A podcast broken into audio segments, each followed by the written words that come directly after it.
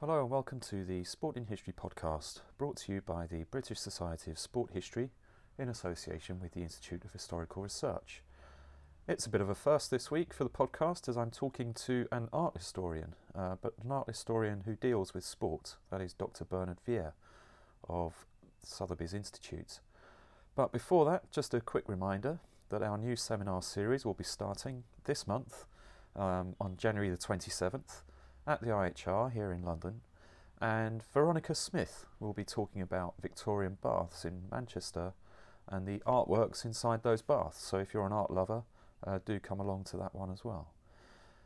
But without further ado, um, let's listen to uh, Bernard Vere. And this week I'm talking to Dr. Bernard Vere of the Sotheby's Institute of Art here in London. Hi, Bernard. Hi. Bernard is the Programme Director of the MA in Fine Art and Decorative Design at the Sotheby's, Sotheby's Institute, which has its home in Bedford Square in Bloomsbury, which is where we're recording this now. And he is the author of Sport and Modernism in the Visual Arts in Europe, which was published by Manchester University Press in 2018. He has also published widely on the representation of sport in the visual arts and design in the 20th century and is currently working on a piece on the home as visualised by the French avant garde between the wars. And we'll talk a little bit about that later on.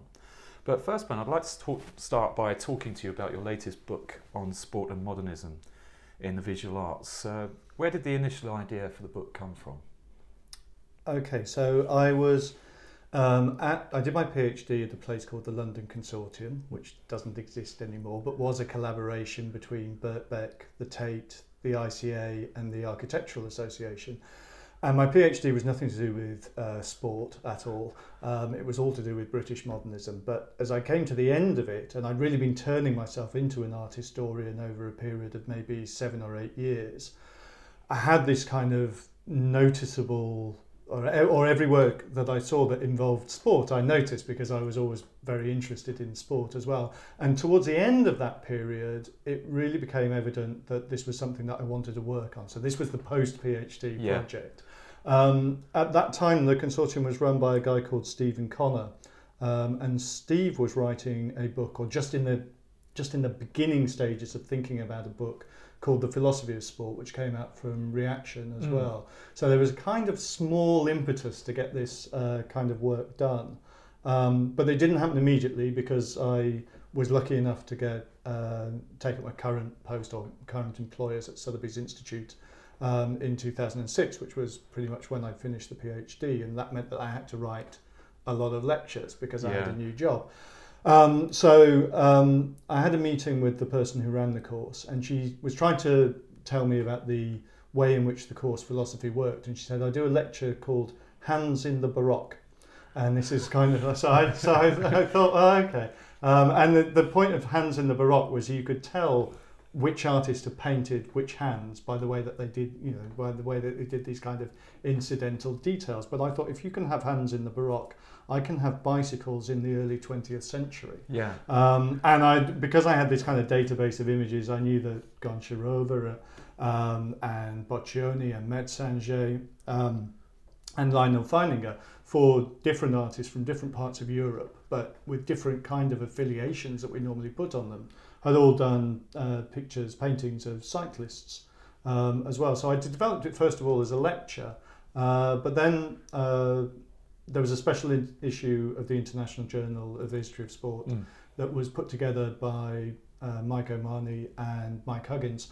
Um, and that was, first of all, a conference. So I pitched this as a conference paper idea from then. We had a great conference. It was the first time I'd met sports historians as opposed to art historians, um, which I think we'll come on to later. You're still willing to talk to us. more, than, more, than, happy. Um, but um, and it was a really really good conference, and there was a publication that came out of it. Indeed, a second conference and a book. So it was very well organized mm-hmm. Um, but after that, I really thought, okay, there is something here, and I can turn the rest of this into into a book. So I sat on quite a lot of the material, did a few conferences, but then um, got the got the book as a whole published by Manchester a couple of years ago. And uh, that actually talking about cycling really brings me on to the next question I wanted to ask you about because uh, you have a, a chapter which is about cycling and about um, motor racing, isn't yeah. it? And kind of those aspects of modernity and the kind of speeding up of life at the end of the 19th, beginning of the 20th century. Um, but you also use this concept, um, which you call fairground modernity, and you apply this concept to the history of sport. And uh, you use representations of cycling um, when you're talking about that fairground modernity. Can you explain what, what you mean by fairground modernity?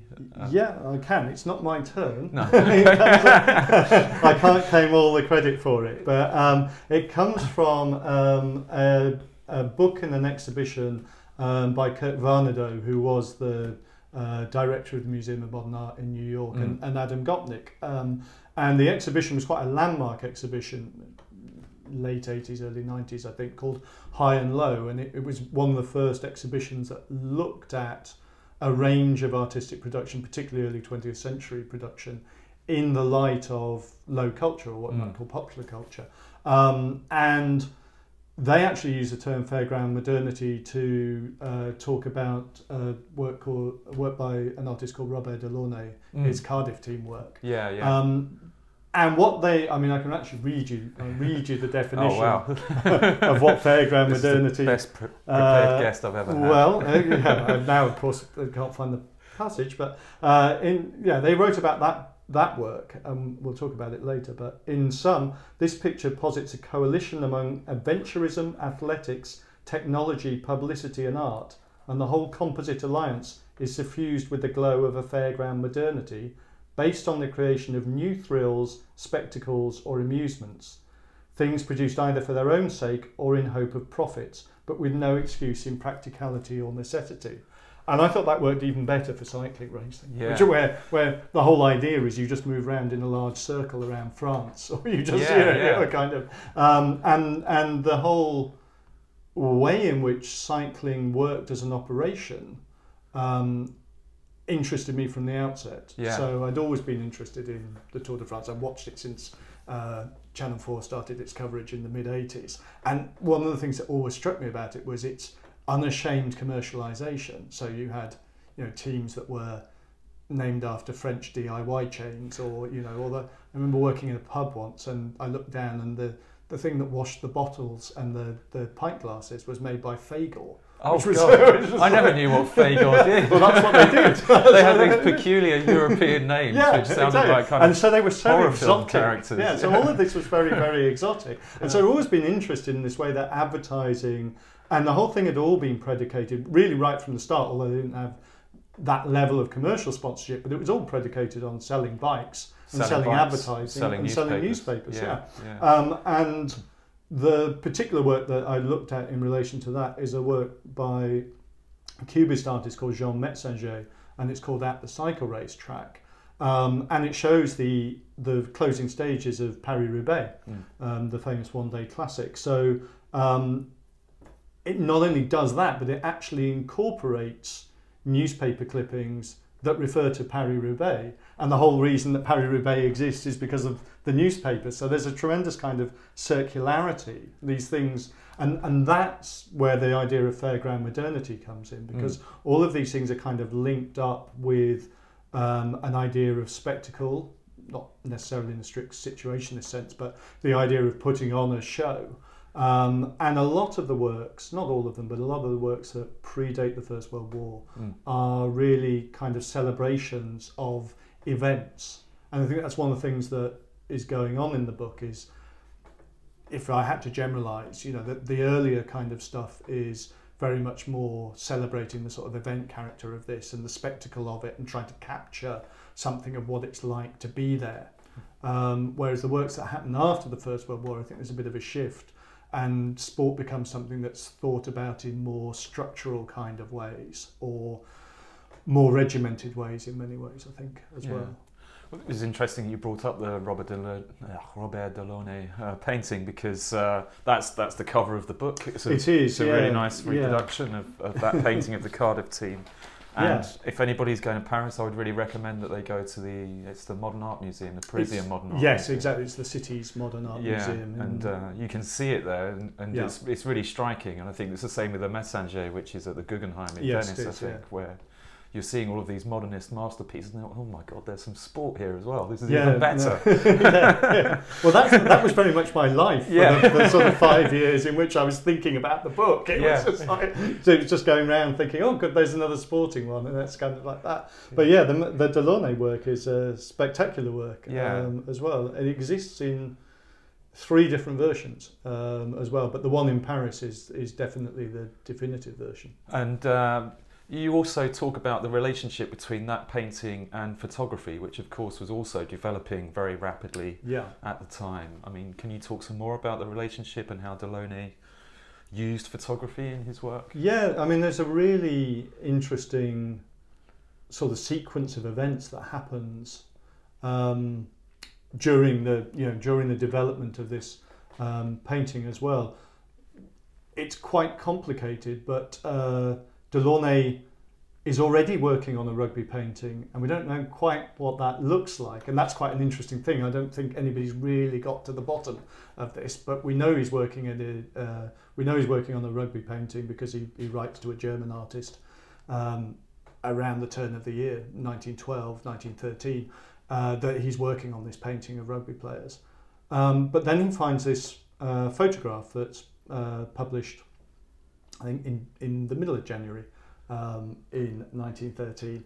And uh, that photograph appears in La Vie en Grand Air, um, which is a sporting Parisian sporting publication um, that's very photograph heavy, Mm. which is good for me because my French isn't great. so it's kind of like so to find to find a source where um, you know the, the bulk of the material was actually photographic. I found a good really quote about it where, where somebody said that it was a magazine for people who don't like reading. Yeah, well, Yeah. That's, that's certainly the case. That's certainly the case for me. But I actually employed some really, really great uh, photographers as well. You know, some Mm. people who went on to be famous uh, photographers. So um, the I didn't find the photograph. Uh, it was in Delaunay's actually archive, so people always knew that he based it on this photograph of a rugby line out. Mm. So what you have are two teams um, competing for in a line out as well, and one person uh, catching the ball. Um, and one of the oddities about this is it's called the Cardiff team, um, but the two teams that are featured in the photograph, neither of them are from Cardiff. They're actually they're actually a team called SCUF, which was the Yeah, I'm sure that's better. Yeah. Yeah, They're a university. yeah, club, they're a aren't they? university Yeah. team, and they're playing Stade Toulousain, who are the best team in France around this time. So, um, so there's always been a question, and that would be the question that sort of people would ask me at conferences when I said what I was working on. They'd say, "Well, you're looking at, you know, you, you're of course looking at the Delaunay picture." And I'd say, "Well, yeah, of course I'm looking at the Delaunay picture because." You know, this was a big picture. I Yeah. mean, it's big literally. Yeah, it's, it's Yeah. over two meters tall, I think. Yeah.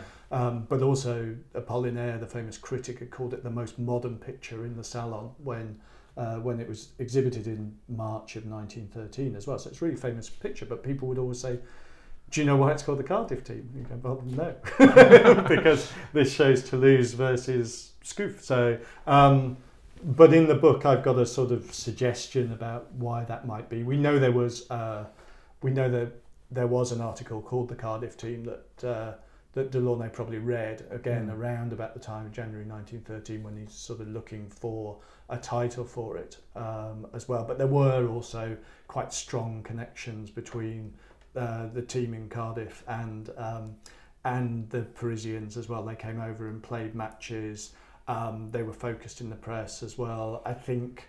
Well, know, they were very glamorous in that era for French. They were because British rugby was so much more advanced than French at Yeah. that stage. Or the Fran- French rugby was catching up. Wasn't yeah, it? But yeah. these were big events, weren't they? Yeah, they were. So it was a way for the French to sort of test themselves Mm. against against the top sort of British teams as well. But I also think that Car- and Cardiff were very successful. Mm. But I also think they were quite um, because of the way that rugby developed in Wales, and this is maybe a, a rugby union developed in Wales, and this is maybe a generalisation, but it was a bit more of a working class Mm, kind of I thing as well. Kind of holds, Uh, yeah. And Delaunay liked all of that as well. So he was actually he was the son of a countess, but he Okay. trained as a theatre painter in Belleville. Right. So, so that's why that's why you paint large amounts of canvas very very quickly Classic because he trains in French But it was like he, yeah exactly he was kind of slumming it a bit. So I think the Cardiff team also sort of checked that box as well as being international and yeah. sort of high quality um, as well. Yeah, um, and he kind of inspires, doesn't he? This other artist called Andre Lhote, who I was not really familiar with, and you kind of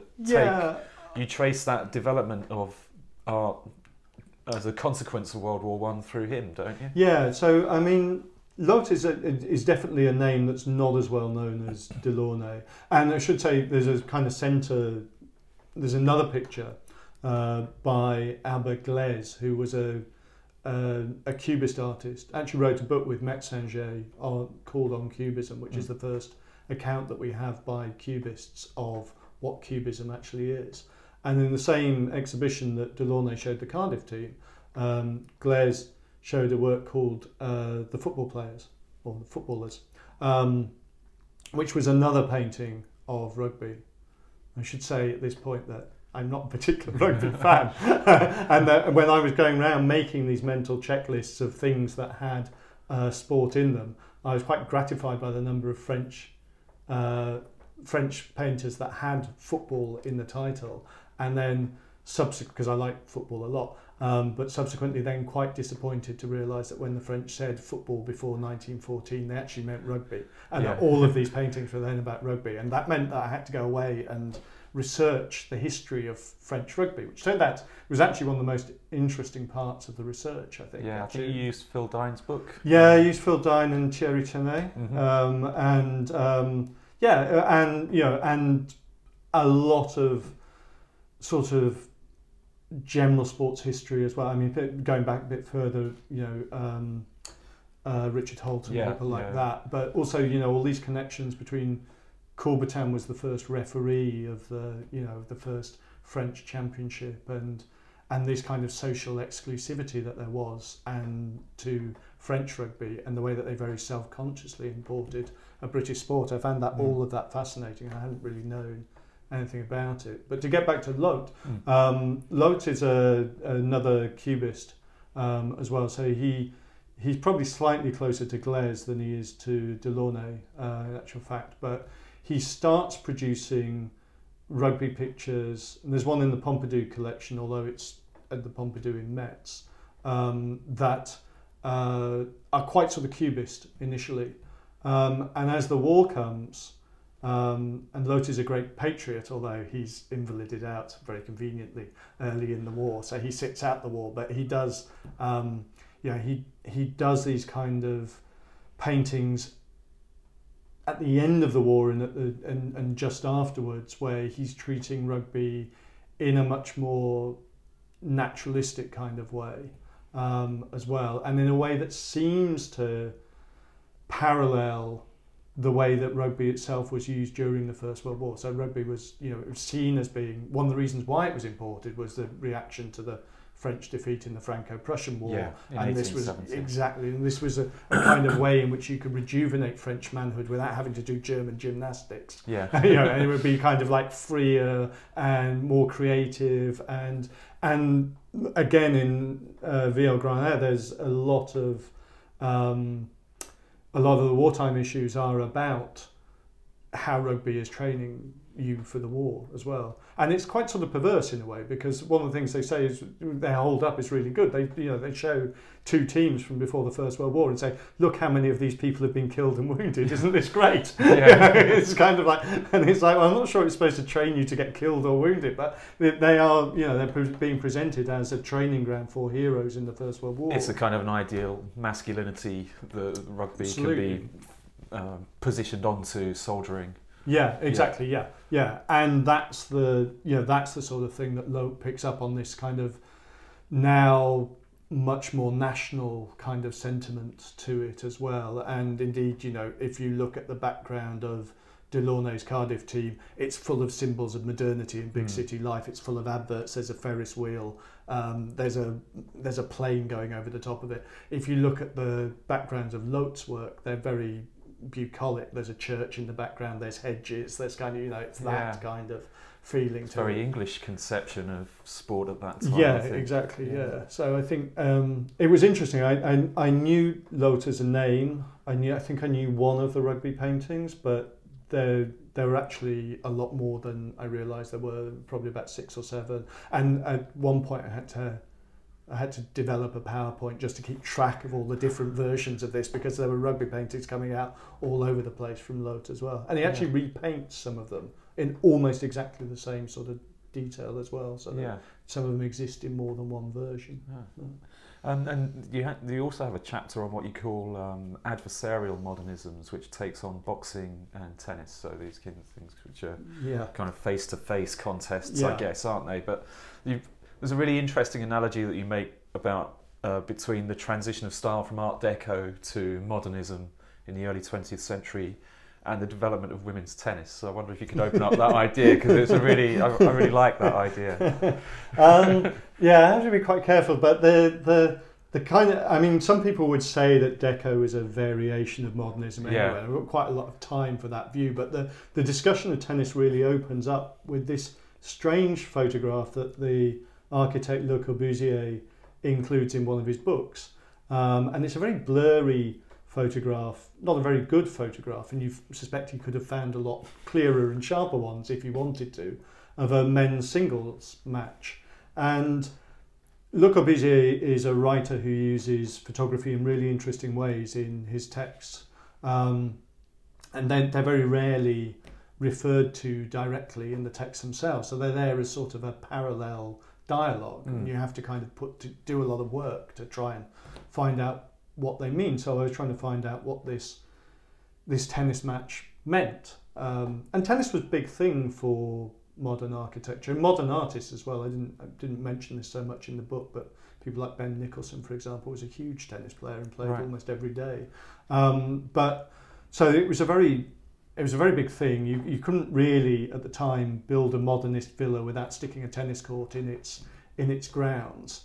Um, and of course, Le Corbusier did build modernist villas, but he was also quite keen that his work, as he saw it, wasn't going to get caught up in some sort of fashionable version of modernity, uh, something that Peter Wollen calls lifestyle modernism. And, and I think he's using the phrase from someone else, but um, um, and that I feel was a kind of danger that he saw in tennis because at the same time that he was writing all of this, then the best player, male or female, in the world was uh, Suzanne Lenglen, who, Mm. of course, you know, still has a court named after her in Paris um, today. And, and Lenglen was a sensation on the court because she won a lot of matches, but she was also a sensation on the court because of the way that she dressed. So Yeah. she would, and, and this was a very sort of modern way of dressing. So she had Jean Patou, who was a couturier, to design her dresses. She wore, you know, bandanas. She wore uh, she wore amulets around her arms, um,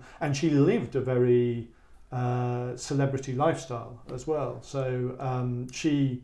Um, yeah, she lived down in the Côte d'Azur. She was Mm. visited by film stars and by um, great sports people as well. Um, She was a superstar. she was a superstar, and she was so much of a superstar that the Ballet Russe actually made a film called The Blue Train, um, which has a um, which has a, a character um, that's very obviously based on Lenglen, who actually I think has an affair, or certainly goes out with um, a character who's based on the Prince of Wales at this point. Okay. It's plausible. So he he wears these golfing bags. He got and- around. Yes, exactly. Yeah. So, um, and she's she wears this sort of trademark uh, sort of uh, clothing, which in the ballet is designed by Coco Chanel, Mm. but is based on the designs that Patou made for uh, as well. Um, and this ballet is written by Cocteau. I think it has music by Satie. Mm. Picasso does the the you know Picasso does the theatre curtain for it. So so it is a modernist production, but it's the sort of modernism that Le Corbusier would be very, very mistrustful of this kind of easy um, kind of appropriation of these kind of um, styles. And one of the things that really interested me about this and Le Corbusier's photograph is that later in the 1920s, towards the end of the 1920s, Siegfried Giedion, who was a close associate of Le Corbusier's, an architectural critic and also the secretary for the International Modernists uh, Association of Architects, um, he includes a female uh, tennis player at the net looking quite sort of fashionable as well. So it's kind of, well, has what's Giedion's relationship to this kind of lifestyle modernity. And I think it's fair to say that it is more accepting of it than Le Corbusier mm. had been um, as well. But I also think to come back to the original question uh, that um, that partly this is a change in who the dominant female tennis player actually was, because by the end of the 20s, when Giedion is is writing, it's Helen Wills, and Helen Wills is the practical, you know, uh, mega efficient. Um, visor wearing, but nothing else particularly going on sartorially. Uh, kind of epitome of the, the American girl. Rationality. rationality, yeah. absolutely. Straight, no nonsense kind of thing. And one, one of the things that really, in, I think they only played each other once and it was an exhibition match in Nice, but as they come out onto the court, they actually really replicate the way in which modern women were being viewed in the 1920s, in that Lenglen is portrayed and portrays herself as um, in this kind of slightly slouching position with her hand on her hip, in exactly the sort of way that the Young Women's Christian Association were warning people against flappers, while Helen Wills is very, very straight and upright in exactly the sort of way that the Young Women's Christian Association and presumably Le Corbusier were suggesting that, that modern women should actually be. So you have these kind of two figures who are both very, very modern figures in their way, both taken up by artists um, as well. As Alexander Calder made a little wire, I don't discuss this, but Mike O'Mahony does oh, in his right. book. It yeah. makes a little wire sculpture um, of Helen Wills, and you can tell it's Helen Wills because of the visor. Um, but you know, so they're both very, very modern, but very, very different versions of what modern could be. And one is far more sort of deco and lifestyle modernism, and the other one is much more the, the sort of Le Corbusier sort of path. I'm glad you sort of brought it back to Le Corbusier there, because also um, I think it's the final two chapters of, of the book deal with uh, modernism and architecture, don't yeah. they? And so obviously he's a practicing architect, isn't he?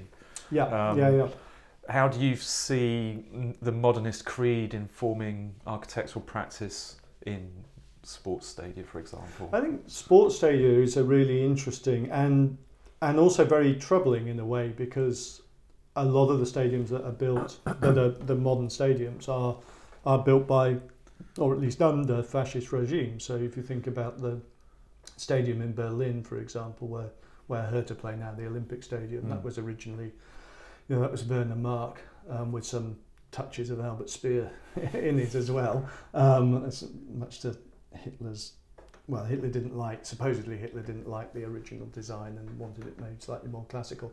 But the, a lot of the stadiums that I look at, um, you know, in Italy, um, the Stadio Mussolini in Turin, which speaks yeah. for itself, but it's yeah. now the now the Stadio Olimpico in Turin, where Torino play and uh, a stadium that was called the Giovanni Berta at the time after a fascist martyr uh, in Florence, which is where Fiorentina now plays, mm. the Artemio Franchi. Um, these were modernist stadia that were being designed under a fascist totalitarian government, but they were um, but they were designed along very modern sort of precepts as well. So the the the stadium in um, the stadium in Florence has an almost cantilevered roof. It's very, very modern. It has these incredible spiral um, staircases as well. It has a very tall tower, which is still there, which is glass fronted and was designed for radio transmissions and things like that.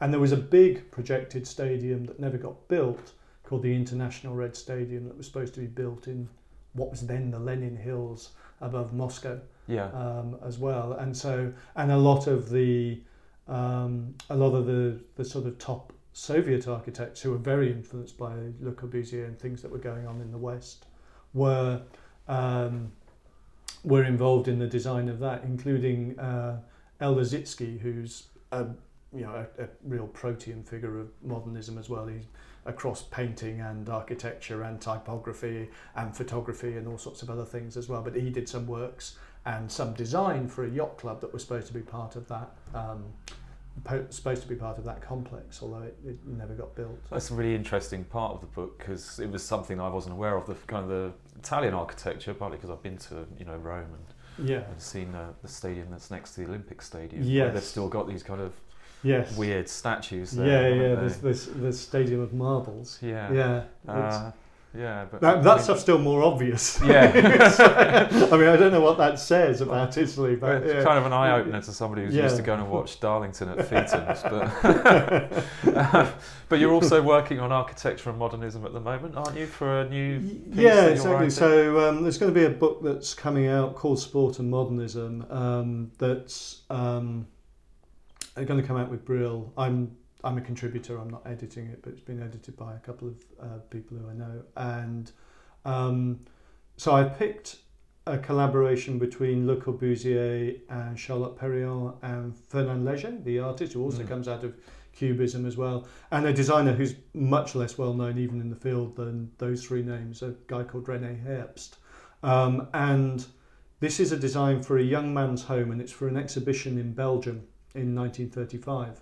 Um, and what's remarkable about it is that the front half of the young man's home is an office with you know very nice appointed blackboard and slate table and quarry tiling floor um, and some furniture that was designed by and Le Corbusier.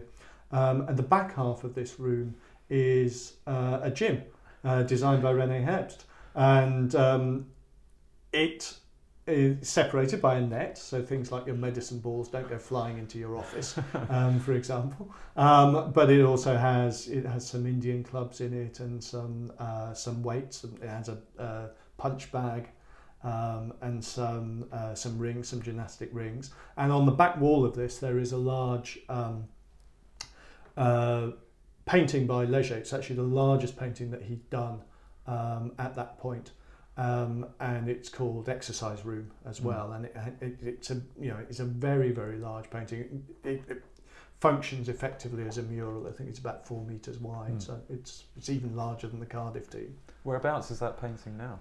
Um, it's uh, right at this moment, and this is uh, this is one of those things about working on something. It's in Paris. It's in the middle of a Charlotte Perriand exhibition at the Louis Vuitton uh, Foundation in Paris. Oh wow! Um, yeah. So it wasn't when I started working on this. Oh, I read a, I read a review of that show. Right, okay, yeah. I, I'm- I didn't connect the two when we I'm- talked about it before. I'm going to go and see it next month. Yeah. So um, uh, yeah, so um, this is one of those things where I thought I was working on quite a neglected project that I knew from one or two photographs and one or two sort of passing references Yeah. on it, and it suddenly rebuilt. Uh, in the middle of Paris, although I gather they haven't really reconstructed the gym, they're Mm. more interested in Perriand's bit, and they've got the Leger um, painting as well. I think it's private collection. Yeah. Um, Okay. so, yeah. Um, I, I, we've talked a lot about Europeans, and Yeah, yeah, uh, yeah, no, obviously absolutely. we're the British Society of Sport History.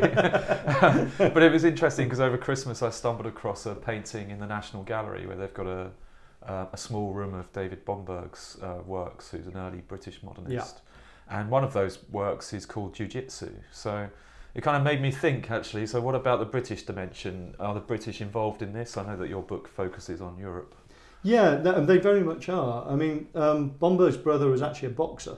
He was, Right. He was called American Moe, Yeah. which, again, which again, like a lot of European things, shows you how dominant American boxing was Mm. compared to anything else. But yeah, so um, Bomberg was uh, an East Ender, um, and he uh, so he worked around Whitechapel, um, and Whitechapel was. I don't know what it was like for jiu-jitsu clubs. yeah, it, it, it seemed an outlier to me. but, um, but it was certainly one of the centres for boxing Yeah. um, as well. He was very good friends with an artist called William Roberts. Um, and Roberts is somebody who painted a lot of scenes about boxing, uh, sort of all the way through his career, really, and sport as well. Actually, well, sport more generally. There's a there's a football match that was it's with a private gallery in London at the moment, but was on show at uh, Frieze Masters earlier this year Mm. as well. It's probably done in Regent's Park. Oh, I think it's fair to say that Roberts doesn't have much. I'm assuming that we've both played football. Yeah, I think we Park. have both yeah. played football in Regent's Park. Yeah. Listeners may not know that we must have met each other probably 10, 15 years ago, but in very different circumstances on a football pitch. so, um, yeah. Anyway, so yeah, so Roberts had. Um, Roberts had a very close relationship to Bomberg. They were very good friends, and Roberts himself was born in Hackney, um, and they frequented the boxing clubs um, Premier Land, Wonderland in uh, the East End as well. And I wrote one of our other guests has spoken about um, that club. Okay, um, yeah, yeah, either either on the podcast or, or okay. the IHR. Right. I'm sorry, I don't want to interrupt you. No, it's very. It was Just very, setting very off all sorts of connections in my head. Yeah. it was a very, very interesting thing actually. So, um, one of the benefits about doing the job I do and having a connection to the auction house is that you, you every all art historians should be looking at what goes through auction houses because mm. there's an amazing amount of stuff. But um, but one of the things about actually having Sotheby's in the name is I have to go over and talk to people at the auction house quite a lot. And you know, about sort of eight years ago, there was a, a large scale drawing um, by Roberts called Boxers, which I think he'd done in 1914. Um, and I'd written my PhD, or at least part of my PhD, had been on a British movement called Vorticism, mm. which is the sort of uh, equivalent to um, sort of Cubism and Expressionism and Futurism, and that's the way they thought of it themselves. Um, and Roberts was the youngest of the Vorticists. And so I'd read a lot about Vorticism, I'd seen a lot of Vorticist work, and I'd never seen this work before. And I reckon that it was only on display at the auction house. So it, that's the only time it been on public display, probably for about five days since yeah. it was shown in exhibition in 1915. Yeah. And this was this was something I saw in 2011 for a couple of times and haven't seen since. Oh. But I knew when I was looking at it that this was this was in a way this was kind of what you dream of I yeah, guess. because yeah. all of a sudden you're not just dealing with oh that's a work and it's got sport in this is like a vorticist work with sport in that I know nobody else has written about because nobody else seems to have known that this thing existed until yeah. it comes to until it comes to the auction house as well. So I wrote an essay for modernism modernity on that. One of the things that interested me was the vorticists wrote some manifestos and one of them says very clearly glass sport. But at the same time they have a list of people that they like, and there's a lot of boxers in the list of people that they like. So I connected that up with the drawing and looked at that. So there is a British angle to it as well. Um, there's a uh, Sarah Victoria Turner who's over at the Mellon Centre has written very interestingly about uh, Henri Gaudier-Brzeska, who's French but another vorticist hmm. artist, mm. and his work Wrestlers, um, that's in Kettle's Yard and the Tate. It exists in several versions. Um, Mike O'Mahony's written on the Grosvenor School um, as well, whose work on sport will be familiar to you if you've I think so. yeah, yeah. London Underground transport posters yeah. and things like that, um, those kind of things. And um, John Hewson wrote on Nevinson's Any Wintry Afternoon in England as well, which is a football uh, match or any wintry Saturday afternoon in England, I think. Um, that so that's Nevinson was a futurist in England, mm. um, although that work's not particularly futuristic in itself. But there are, and I still think that's something that needs doing, there are kind of lots of connections, uh, not just between avant garde art and sport, although all those examples are more or less of avant garde art and sport, but also um, just generally connections between part. Yeah, yeah, yeah. Well, also the FA. I mean, I've never done much work on this, but the FA ran a painting competition at one point for painting uh, painting competition for pictures and football. well, uh, I've, I've, written. Um, uh, listeners who are subscribers to Sport and History um, will know, will soon discover that I found Bernard through uh, reviewing the book actually for, for that public publication.